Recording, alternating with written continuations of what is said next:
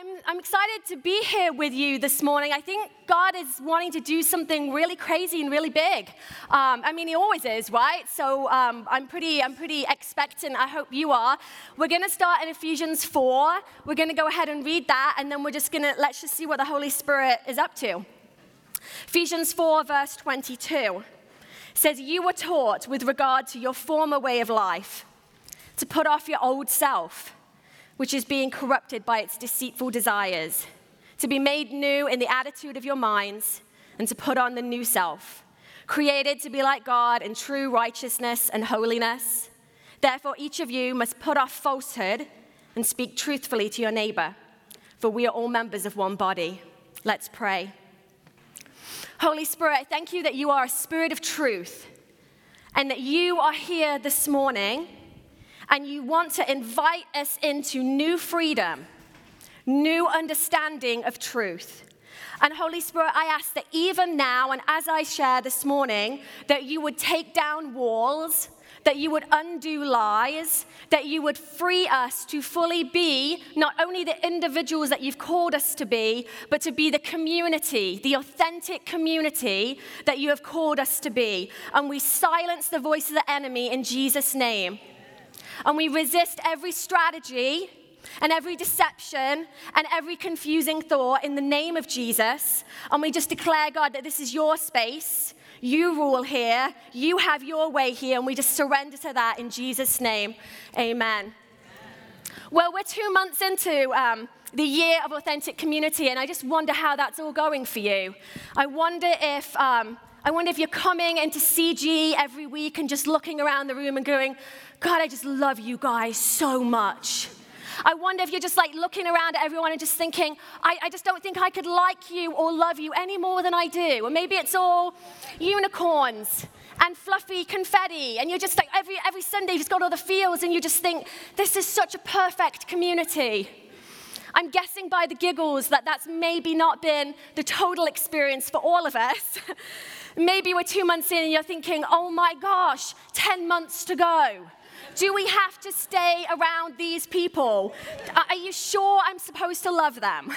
Like maybe you've had disappointing encounters. Maybe you feel let down. Maybe this is actually a heck of a lot harder than you were hoping for. Maybe you feel challenged. Maybe you feel like kind of uncomfortable when you start having some of the conversations having some of the connections. Maybe you're wondering, how do I do this relationship thing? Maybe you're realizing, wow, I actually have some really unhealthy patterns of relationship. Like, actually, maybe I, I don't really know how to do this community thing.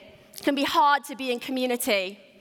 Well, Ephesians, the letter that we, the, the scripture that we just read from, is a letter that the Apostle Paul wrote to a number of churches in Asia Minor, one of them being the church in Ephesus. And Ephesus was not, not dissimilar to us. It's a growing, expanding city.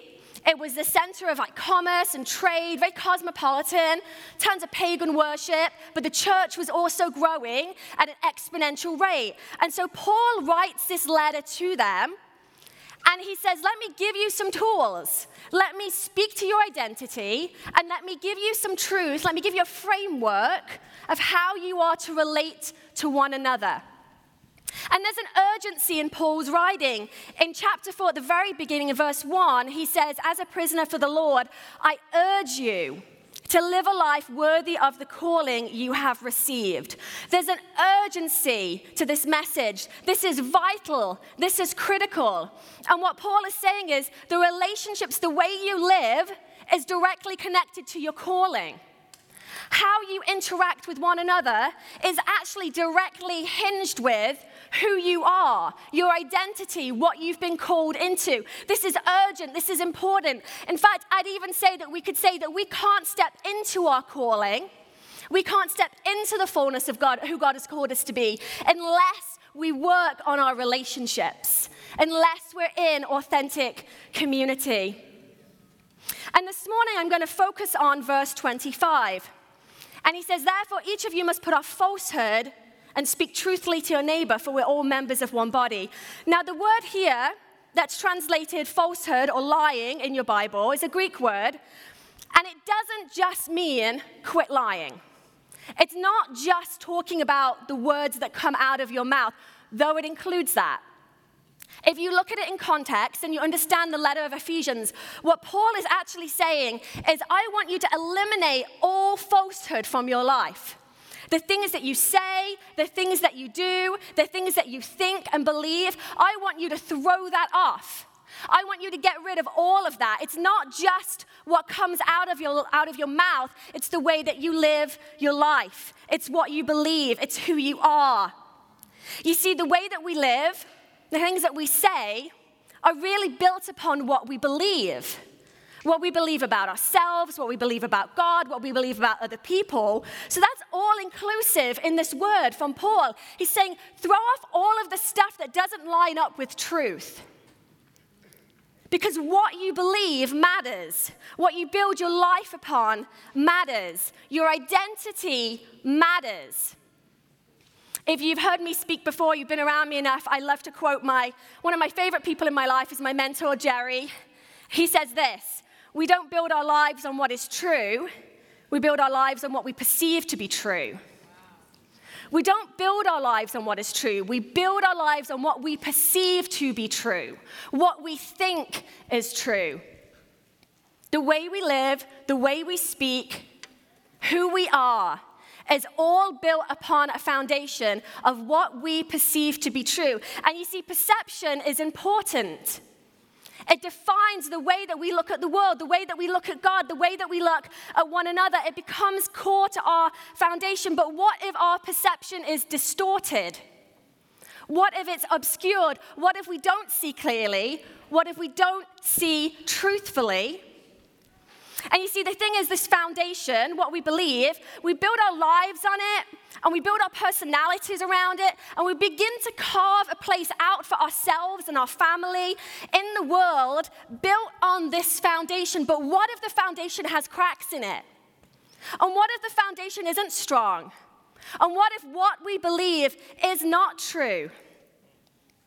So we build our lives, we build our lives, and then our relationships, our marriages, our parenting, our decision making, our priorities, all of it stacked upon stacked upon stacked upon this foundation. And it guides us and it directs us and it feels true. It feels like this is, this is accurate, this is truth. We build our lives on it. Does God love me? Am I valuable? Does my voice matter? Am I accepted in the world? Do people love me? All of these things that we have opinions about. And some things feel incredibly true, but maybe aren't. And we live into that identity. And then sometimes, if our foundation is cracked, if it's not true, if we were handed a set of beliefs that maybe aren't God's truth about our life, then our lives become cracked and broken and distorted. And we come here on a Sunday and we start talking about authentic community, and then we're like, whoa, all this stuff is coming up. Like, I'm anxious and I feel aggressive and resistant or passive, or I just want to be silent. And we begin to see the foundation of our life play out in our relationships with one another. We have all these feelings and all this stuff going on. See, what we believe about ourselves and about God and one another directly impacts our relationships.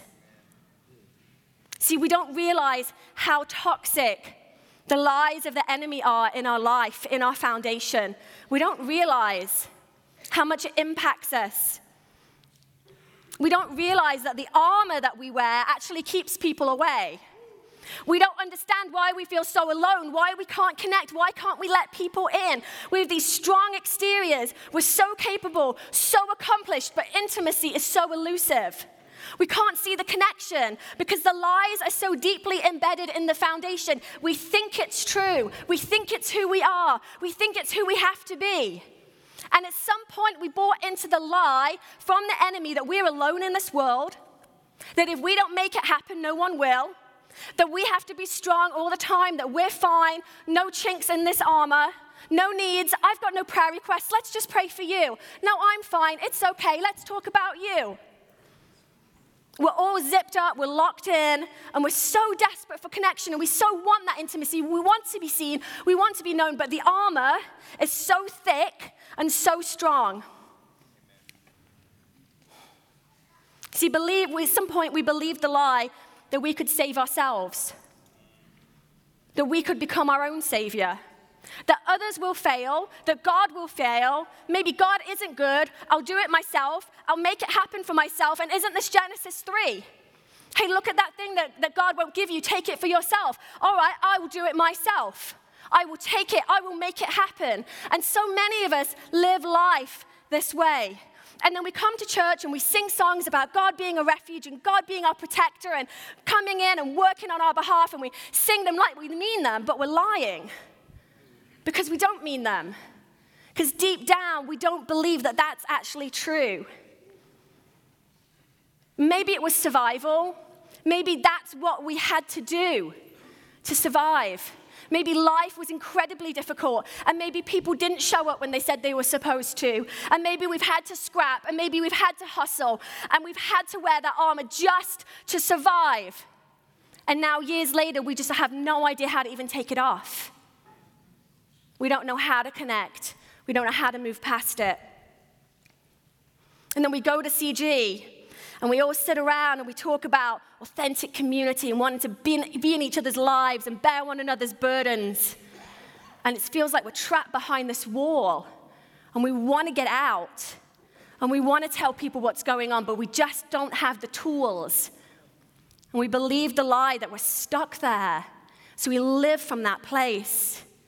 And some of us have a really hard time just showing up and being seen and we tend to avoid the messiness and the intimacy of community by choosing a cynical or judgmental edge. At some point, we bought into the lie that if people can't see our pain and shame, then we won't feel it either. So we cover up with judgments and we look around, we have accusations, we redirect it all out there. Oh man, if that, if that pastor could just be more like this, if the church were more like that, gosh, if worship could be a bit more like this. And it's all directed out, it's all directed out. And we have this kind of judgmental edge to us because God forbid that we look inside because it hurts and it's painful. And we're so unimpressed all the time. We're so San Francisco, we're so cynical. It's like we're sca- everyone's laughing because you're like, oh yeah. we're so skeptical and suspicious and detached, and we walk around San Francisco like we're untouchable. Nothing bothers me. I don't care. I was disappointed before you even started. right? We all have this like cynical edge. And something good comes along, and we're like, okay, here's like 20 reasons why this is not even true why you're a creep, why you're a crazy person, why this is never going to happen before it even starts because we've got this baseline, baseline of cynicism. You know what Brene Brown says? She says it's much easier to live disappointed than to feel disappointed. It's much easier to just set the bar low and just be like, I don't even care. Doesn't bother me. I didn't really want that job. I actually didn't try that hard. San Francisco, whatever. Relationship, yeah, I didn't really care. I didn't expect much. I didn't have hope for much. See, the baseline is so low, and we think, then I won't be touched. Then I won't feel the pain. Then other people won't see me. They won't reject me. And at some point, we believe the lie that we could numb loss and grief and disappointment, but still keep joy. But the problem is, you can't selectively numb emotion. So when you walk around with this baseline of cynicism and judgment, and I'm unimpressed and disappointed, and we shut down the parts of us that feel pain because it's so hard to feel disappointed, to feel lost, to feel grief, we shut that down. What we don't realize is we're shutting down access to love and desire and dreaming and joy and peace. And then the days and the weeks and the months go on, and that's just who we've become. And so the lies that we tell are rooted in the lies that we believe. And some of us here have mastered the art of avoidance. We somehow manage to always be late and, and leave early. We always seem to miss the text messages or forget to respond. We pretend that we're inaccessible. I'm sorry, but we're choosing to be inaccessible. Let's be real this morning, church. Avoidance is just another form of falsehood. It's just another way we will, that we lie to one another. Avoidance is a form of control. It allows us to pop in and out of the narrative of our life without the weight of responsibility. To show up or to not show up without any responsibility. And we've mastered the art of not showing up. Physically, we just don't go to things. We skip CG and we delay and we procrastinate and we claim to forget or be busy and we avoid eye contact and we change the course of a conversation when it gets a little too vulnerable. And we're so good at taking control through avoidance. But we're also emotionally inaccessible and we choose not to be present. And we zone out of emotional conversations and we use humor to diffuse and we can't explain it. It's just the way I am. I'm just wired this way. And at some point, we bought into the lie that my comfort, my safety is more important than connection with you. We bought into the lie that the enemy told us and told our community me feeling safe, me being in control, me being in my comfort zone is actually worth more than being deeply connected to you, serving you, loving you, being in relationship with you. And we're afraid to show up Deep underneath some of this avoidance stuff is the fear of failure. What if I show up and I don't know what to say? What if I, what if I start that, that conversation, that hard emotional conversation? I just have nothing and I just feel like a failure and I just feel like I'm lacking. What if actually my voice doesn't even matter? See, so much of our avoidance is rooted in what we believe about ourselves, what we believe about God and about other people. And let's get real right now for a second and talk about dating. Everyone that was on the phone just suddenly looked up, like, wait. we have developed strategies in the dating culture in this church that are rooted in avoidance. We have developed strategies that are about taking control, choosing to be inaccessible, about our safety and our comfort, our preference.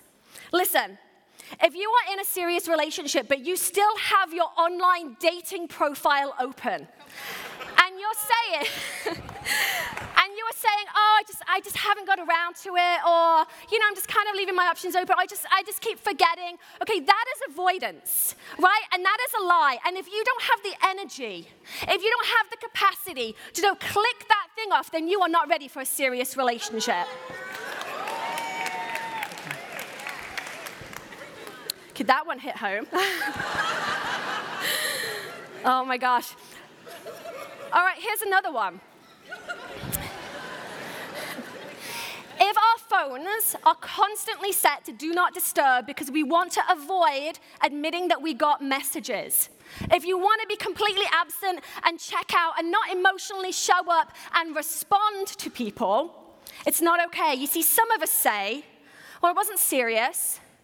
Uh, it was just a couple of drinks, no big deal. It's not like we were like engaged or anything. I didn't make a commitment to them. Okay, here's the thing. Maybe you missed the memo. But when you signed up to be a Jesus follower, when you said, I'm giving my life to Jesus, when you came into this community and you said, These are my people and I'm going to be in relationship with them, guess what? You made a commitment. It's called the body of Christ. All right? And if you open the Bible and if you read through the New Testament, it talks about what it means to be a member of the body of Christ. And because it was a couple of drinks, or because it was one date, or because you just met a few times, doesn't disqualify you from the responsibility of loving your brothers and sisters like you are one body because we are connected. We are connected. We are members of one body. We don't just get to turn around and say, well, I can treat you like trash because, you know, wasn't that serious. This is serious. This community is real. And if you want to be in this community, then start playing by the rules. Amen? Amen. Amen.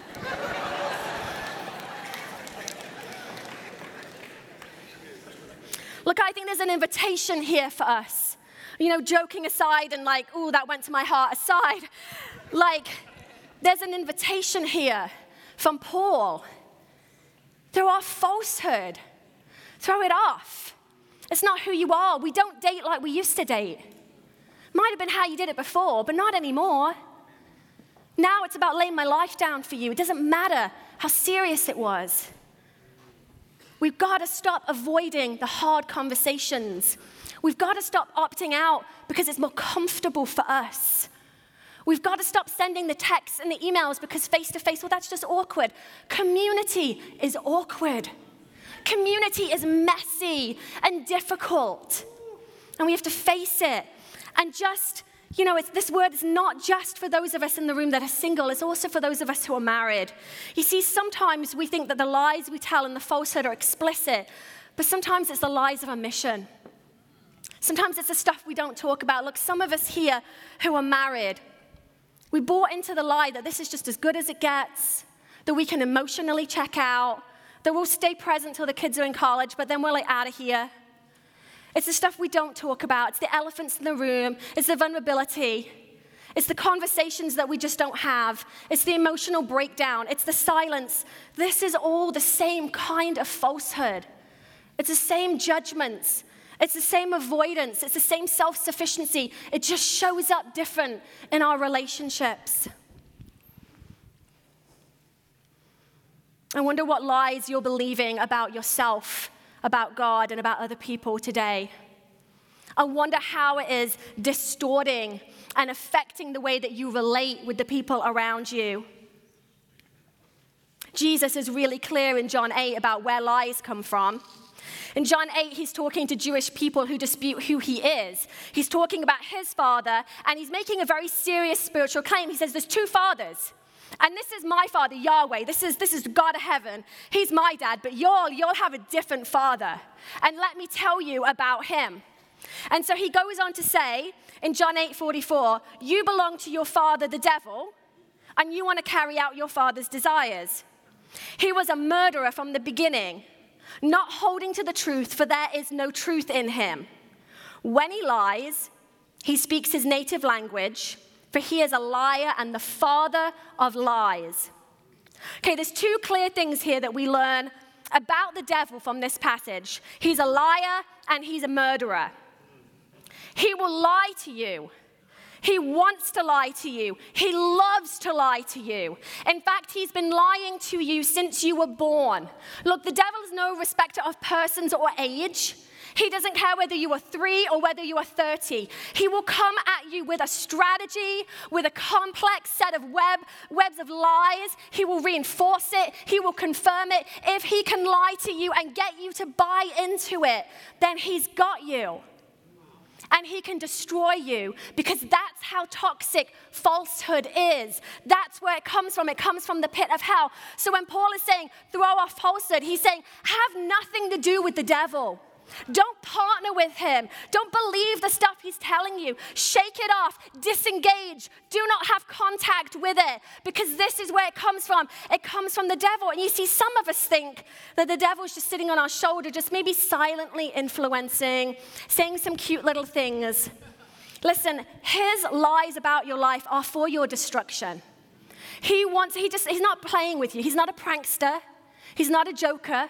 He's not being like, oh, I guess that didn't work, move on to the next person. He is 100% committed to throwing your life off track. And if he can do that when, he's, when you're young, great. I mean, that is why volunteering with the kids' ministry is so powerful. What you get to do is disrupt the lies at a young age. What you get to do is to step in and say, okay, let me tell you what's true about you. He wants to go after you. He wants to destroy you. He's not looking to trip you up. He wants to tear you down. He wants to tear down this community. We are in a year of authentic community. His job has not changed just because we started a new theme for the year. He's doing the same thing he's always done. I'll lie to you and I will destroy you. And if I can pit you against one another, and if I can get into the dating culture of this church and just mess with it, if I can get into your marriages and tear you apart little by little, look, he is playing the long game here. He's not just one quick attack and then, oh, I'm out of here. He will plant the lies and he will water the lies and he will feed the lies. And over the years, he tries to separate and pull us apart. He wants to destroy this community. And that is why Paul is urging the Ephesian church throw this stuff off. Live a life worthy of the calling. Have nothing to do with it. That's your old self. That's the falsehood. That's the hiding. That's the stuff that's not part of you anymore. I have two boys. And as a parent, every parent's going to relate to this in the room. The stuff that your kids do that you just want to be like, stop it. Just stop it, right? Like behaviors that you, you, wish parenting was that easy. You could be like, stop it, and then they go, okay, but that just doesn't happen, okay? Just so you know, doesn't happen. So I've had a lot of conversations over the years with my two boys, and let's just take lying as an example since it's our theme of the day. And, you know, when I have a conversation with them, it's tempting to just want to be like, just stop it. Stop lying. Stop doing that stuff. Okay, that's tempting. But that is not the long game. The long game is for me to start with identity. So when I start talking to my children, let's say they've been lying, I don't start with just stop doing that. I start with let me remind you who you are. Let me tell you how God sees you. Wow, this behavior is very confusing to me because it just isn't you. You know what? God has got a plan for your life, and it's that you would be a truth teller. And let's talk about our family culture. This is what it means to be in the Kim family. This is who we are. You see, my primary directive as a parent is not to discipline. My primary di- directive as a parent is not to discipline, it's not to correct behavior, it's to call out identity. Because when you know who you are, you know how to live. When you know who you are, you know how to live. So I say to my kids, This is who you are, therefore don't lie. This is who you are, therefore don't punch your brother in the face. This is who you are. This is who you are, therefore, but they have to know who they are. Look, we need to know who we are. This is what Paul's saying. This is your old self. Who is your new self? Jesus bought you and he paid for you and he speaks truth over you. You know what? You are valuable. He does have a plan for your life. He is good. He is for you. Your voice matters. All of this truth, all of this truth, it needs to go deep down into our hearts. And thank God we have the spirit of truth. Thank God that we are children of the truth because we have a Father who's the Father of truth. This is who we are. And you see, some of us are struggling with those behaviors that I talked about before because we don't know who we are. Or we lost sight of who we are. Or maybe no one ever told us who we are. And that is what Jesus longs to do this morning. He wants you to know who you are so you can take off the armor. He wants you to know who you are so you can lay down the cynicism and hope again. He wants you to know who you are so you don't have to avoid, so you can show up, not have to be gripped by fear, not have to avoid intimacy. He wants you to know who you are so you can be present to community. Throw off falsehood and embrace the spirit of truth. There are three forms of speaking the truth that I just want to talk about this morning ways that we can practice who we already are, live into the truth of who we are. Number one, confession and repentance. Listen, there's some stuff in our lives that is deeply rooted, lies that are deeply rooted in the prayer before the gathering. Someone had an image of like something being planted, deep roots. Some of us have some stuff that we believe, it's deeply rooted. It was given to us, it was told to us, it was spoken over to us. But listen, at some point we agreed with it. At some point we said, that is more true about me than what God says. And there's a place there where we need to bring it to God and just be like, you know what? I need to confess I've partnered with this thing. I've agreed with this thing. I've given this thing space in my life. I've harbored it. I've sheltered it. I've nursed it. I've sat in my bed at night thinking about it, marinating on it, agreeing with it. I've journaled about it.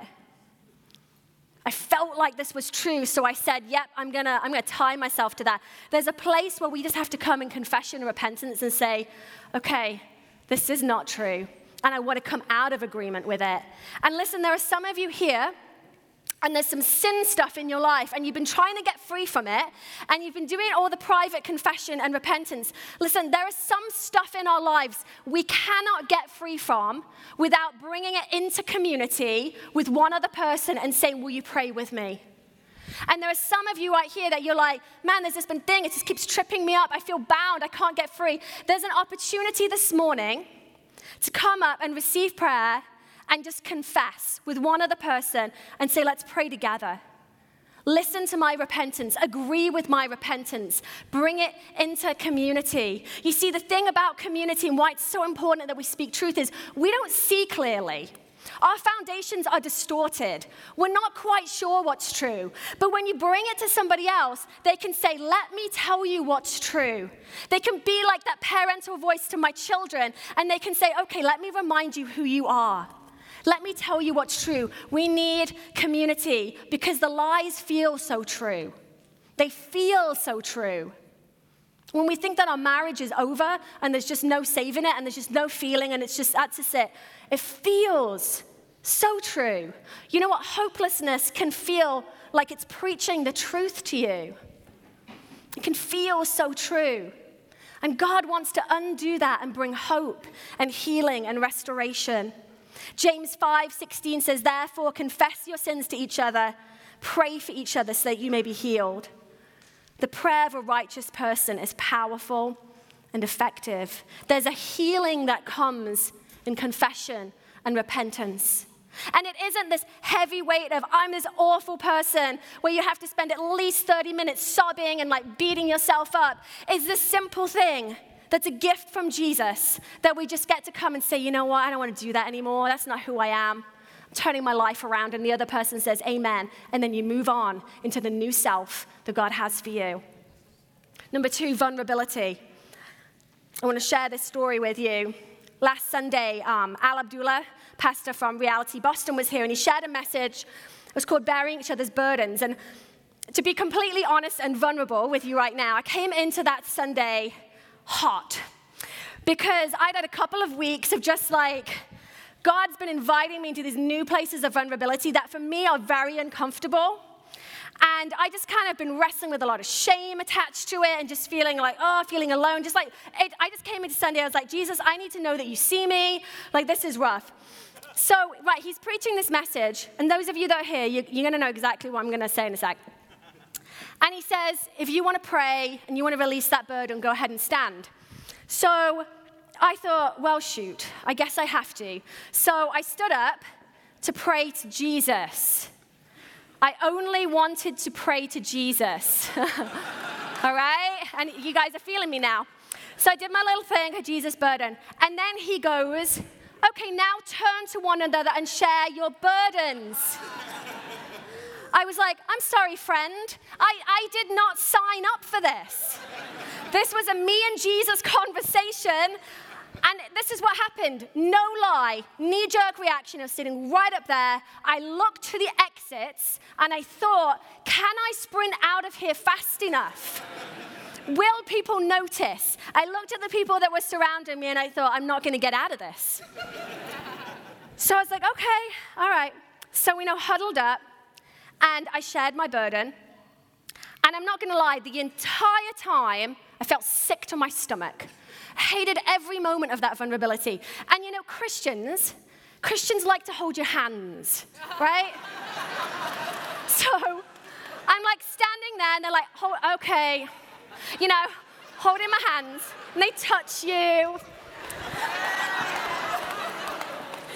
and uh, and I'm weeping. I'm not just like sniffling. I am snots coming out, but they've got my hands.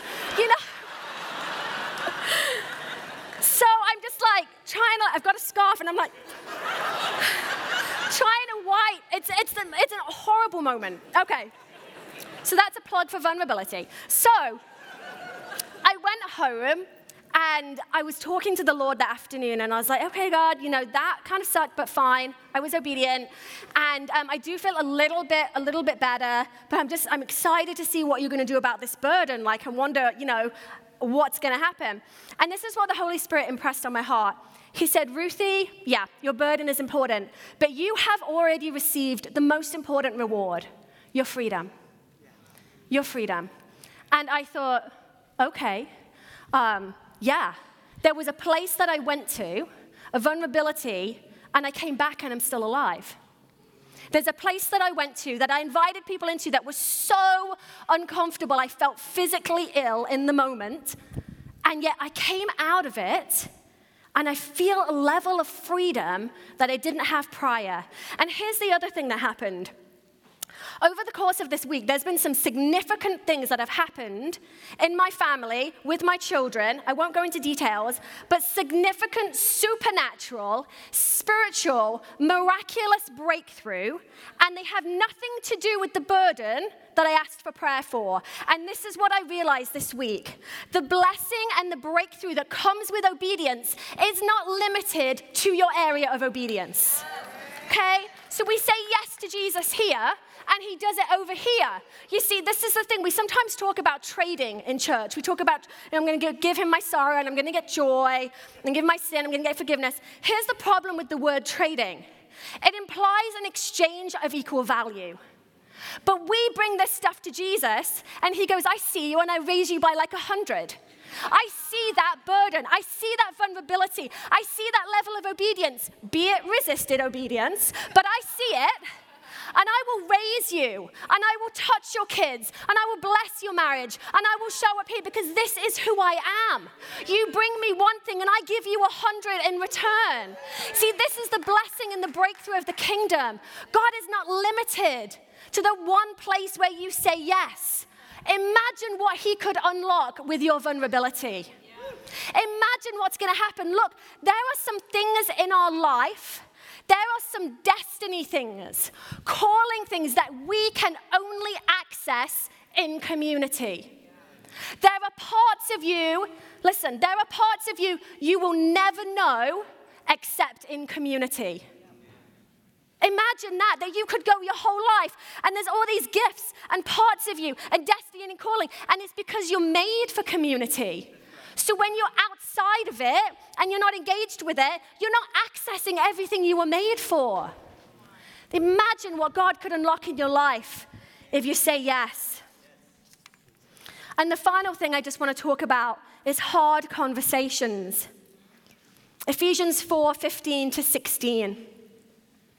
Instead, speaking the truth in love, you will grow to become, in every respect, the mature body of Him who is the head, that is Christ.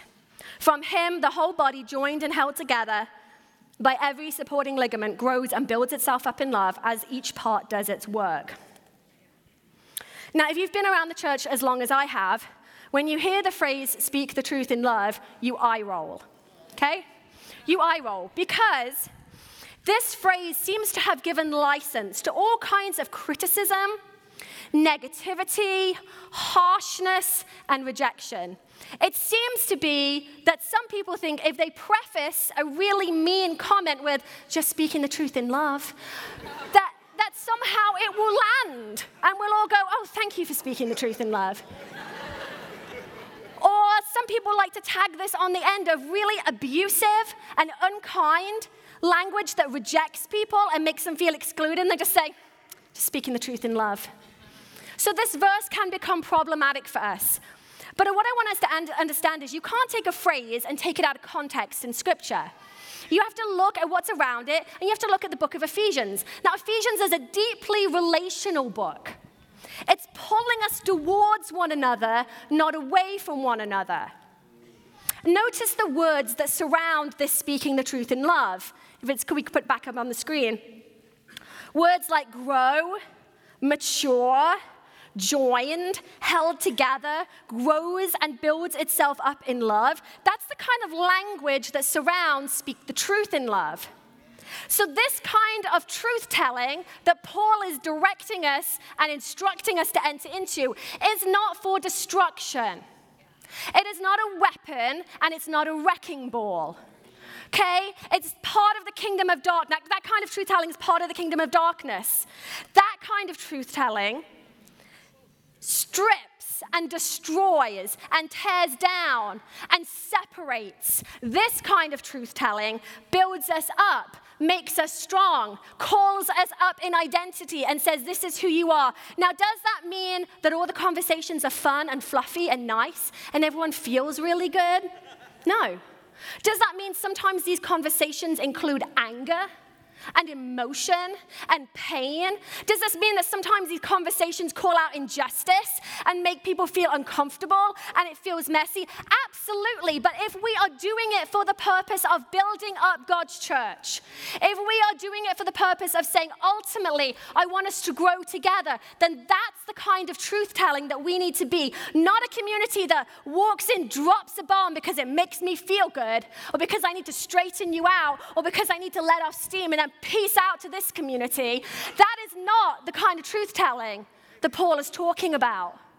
He's saying, speak the truth in love, have the hard conversations, allow there to be emotion, come back to it if you need to, let stuff come up, let people share their hearts, as long as it's for the purpose of growing us up in Christ because that's the kind of community that we want to be. Don't be a community that drops a bomb and walks away. Be a community that says, okay, I've got a hard thing, and I'm here, and I'm going to work through it with you, and let's just keep being vulnerable, and let's just keep sharing our lives. See, vulnerability is contagious. So when we enter into it, whether it be through hard conversation or just sharing something about our life, it invites other people to do the same. There are some people in our community that are not able to take this step until they see other people doing it. Somebody has to go out of the blocks first. Somebody has to raise a hand and say, you know what? I'm going to be vulnerable. And you know what? If you're a leader in this room, in our community, I want to say this. There seems to be this lie that somehow vulnerability disqualifies your leadership. That somehow, if you're a leader, then, you know, you've got to let everybody else share first. And you've just got to be a little bit put together. But let me tell you, that's one of the lies in the foundation because it is your vulnerability that does qualify you for leadership. Because you can't take people where you haven't been. So if you want to lead, and whether you're leading in our church, whether you're married, whether you're parenting and you're, someone's looking to you for a relationship, then be the first one to raise a hand and say, I'm going to be first out of the blocks. Let me share what's going on in my life. Let me be vulnerable. Because when we do that, we make space for hard conversations. We make space for other people to say, Well, I've had this thing and I didn't know what to do, but it seems like this is a safe place. Can you imagine if San Francisco could just like look in on our community? Not Sundays when we're all like nice and put together, but you know, like the real CG times when we all come in from work and our hair's a mess, we've got our sweats on, and we're just like, Ugh. if they could just like look, maybe that's just me, um, if they could just like look in and they could see us being vulnerable, confessing and repenting, having hard conversations. I think they would say this. I think they would say, wow, that is not pretty. That, that is a little bit messed up. That looks really awkward and challenging. But my God, these people are committed to one another. Can you imagine what our church, what a city on a hill, this church would be in San Francisco for people to come in and actually see us date differently, have marriages that are alive and infused with the Spirit of God, have community where we press in instead of pulling back and avoiding. I think that would inspire San Francisco to pursue Jesus. That's a redemptive community.